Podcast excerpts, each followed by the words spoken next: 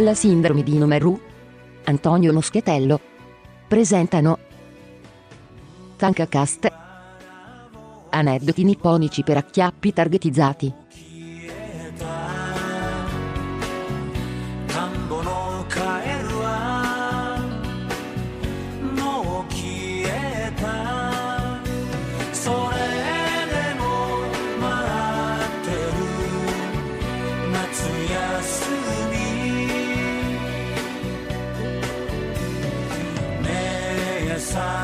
sensei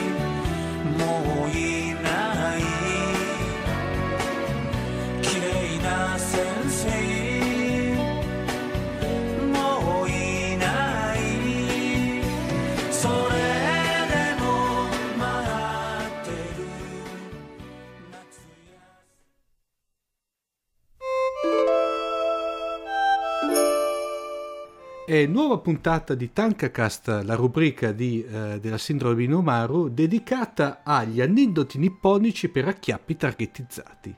E ovviamente abbiamo qui il nostro, il nostro conduttore, la nostra guida in questi aneddoti e, e curiosità dal sollevante, Antonio Moscatello. Ciao Antonio. Ciao, per fortuna non hai detto esperto di acchiappo perché non sono esperto, però diciamo, spero che i miei aneddoti servano, servano allo scopo.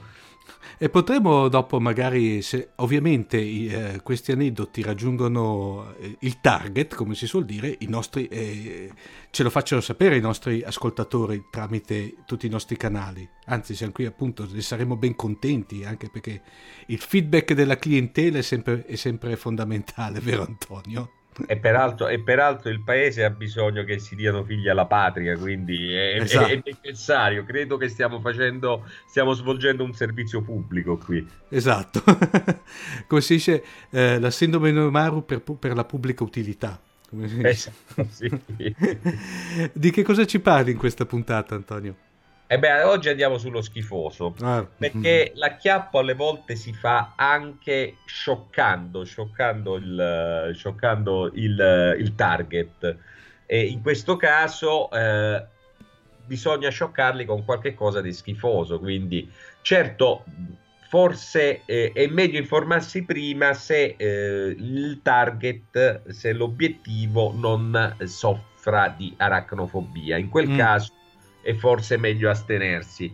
In tutti il resto, il resto dei casi forse potrebbe funzionare, ecco, potrebbe funzionare. È un po' schifoso, però potrebbe funzionare. Eh, ma va- vale appieno l- l'effetto gatto spiaccicato, per cui... Sì, sì, un po' sì.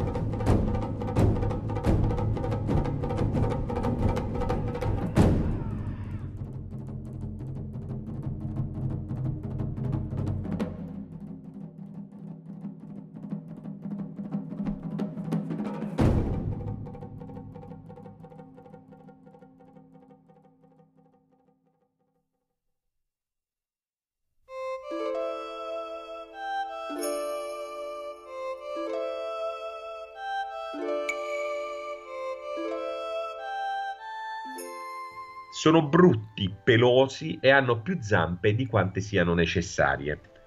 A volte pungono e quando lo fanno sono tarantelle. Di che parlo? Vabbè, come indovinello fa schifo, è un indovinello scemo, sono i ragni. E anche in Giappone i ragni hanno la loro importanza nella storia, o meglio in quella parte della storia che lambisce la mitologia e nel folklore. Sì, lo so, per molti di voi il Giappone è il regno del kawaii, dove pure i mostri sono carini e simpatici. Beh, oggi vi parlo di esseri schifosi.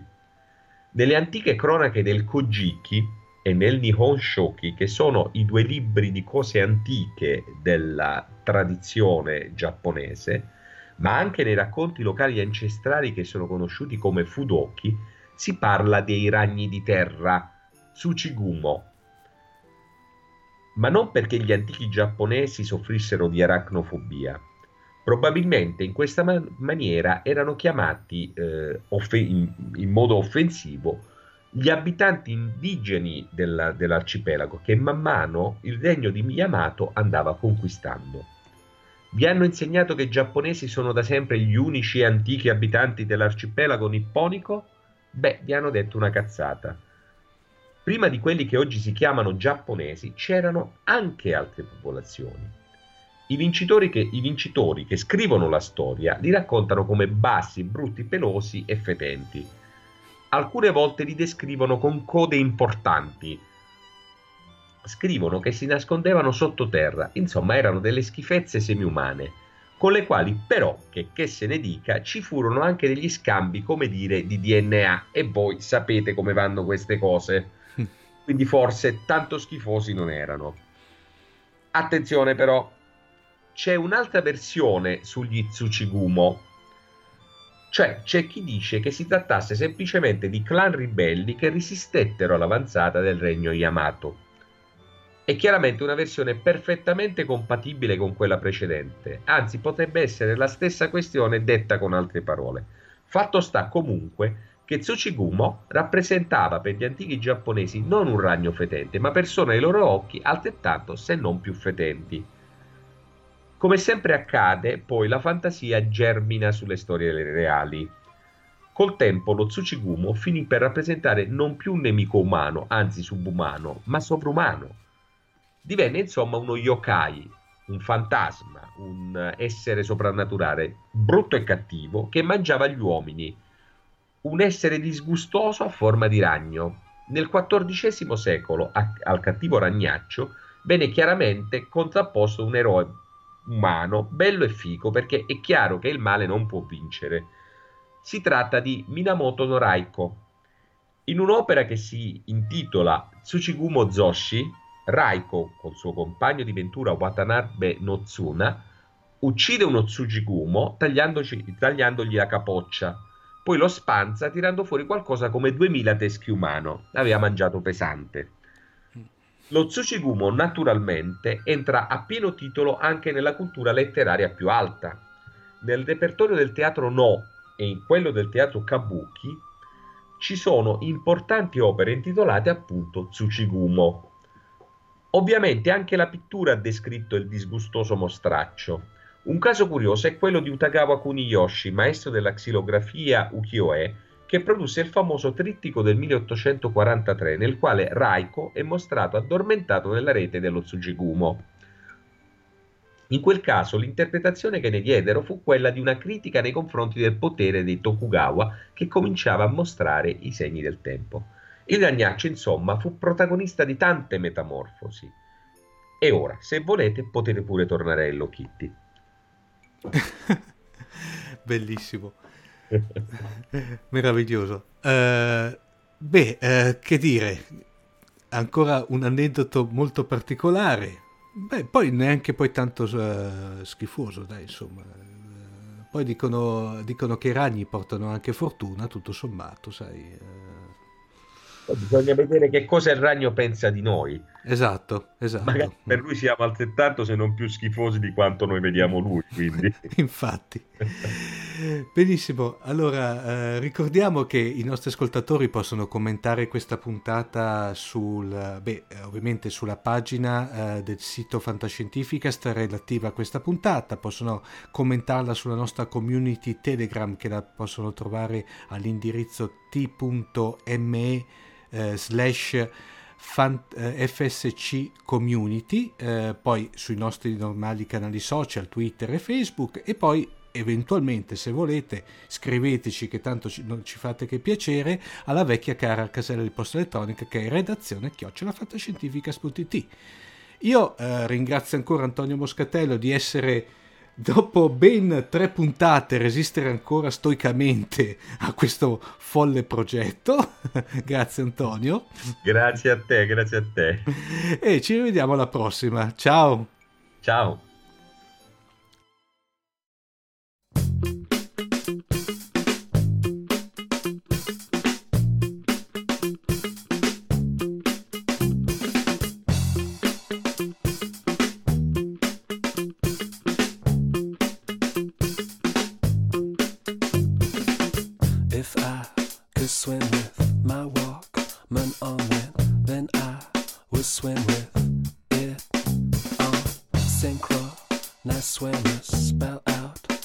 Avete ascoltato la sindrome di Inomaru, un viaggio semiserio nella realtà quotidiana del sollevante. Da un'idea di Marco Casolino e Omar Serafini? www.fantascientificast.it Email redazione chiocciolafantascientificast.it Tutte le puntate sono disponibili sul nostro sito, su Apple iTunes e su Podbean all'indirizzo podcast.fantascientificast.it. Potete seguirci ed interagire su Facebook alla pagina Fantascientificast e su Twitter sul profilo Chiocciola Fantascicast. Se volete potete lasciarci una valutazione a 5 stelle su Apple iTunes ed offrirci un giro di sushi o un bicchiere di sake tramite una donazione PayPal utilizzando l'apposito bottone sul nostro sito. Nessun byte e nessun giapponese sono stati maltrattati durante la produzione di questo podcast. Sayonara. free.